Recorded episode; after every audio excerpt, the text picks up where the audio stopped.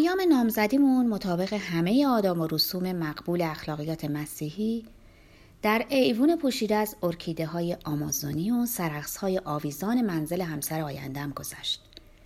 ساعت هفت غروب با لباس کتانی سراپا سفید و هدیه‌ای که خواه ظرف و مجسمه ای از بلور و بارفتن بود یا شکلاتی سوئیسی به ملاقاتش می‌رفتم و تا ساعت ده شب زیر نظر ام آرخیندا که مانند همه بانوان همراه در رمان‌های آن دوره تا پلک بر هم میگذاشت.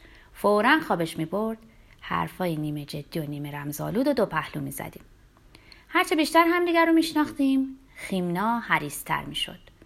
با فرارسیدن هوای شرجی ماه ژوئیه خود رو از سنگینی سینه بند و زیردامنی رهانید و تصور اینکه در سایه روشن خلوتگاه چه نیروی پرشور و ویرانگری می‌تونست داشته باشه آسون بود.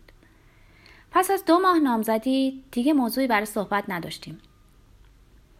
و او بیان که سخنی بگه قضیه فرزندای آیندهمون رو به میون کشید. شروع کرد به بافتن جوراب برای نوزاد.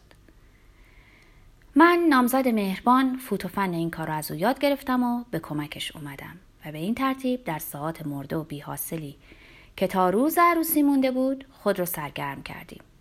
من جورابای آبی برای نوزادای پسر می بافتم و اونم جورابای صورتی برای نوزادای دختر و جفتمون کنجکاو بودیم بدونیم آخر سر تلاش کدوم یک از ما فایده خواهد داشت و انقدر ادامه دادیم که اگه صاحب پنجاه بچه هم می شدیم باز جوراب کم نمی آوردن.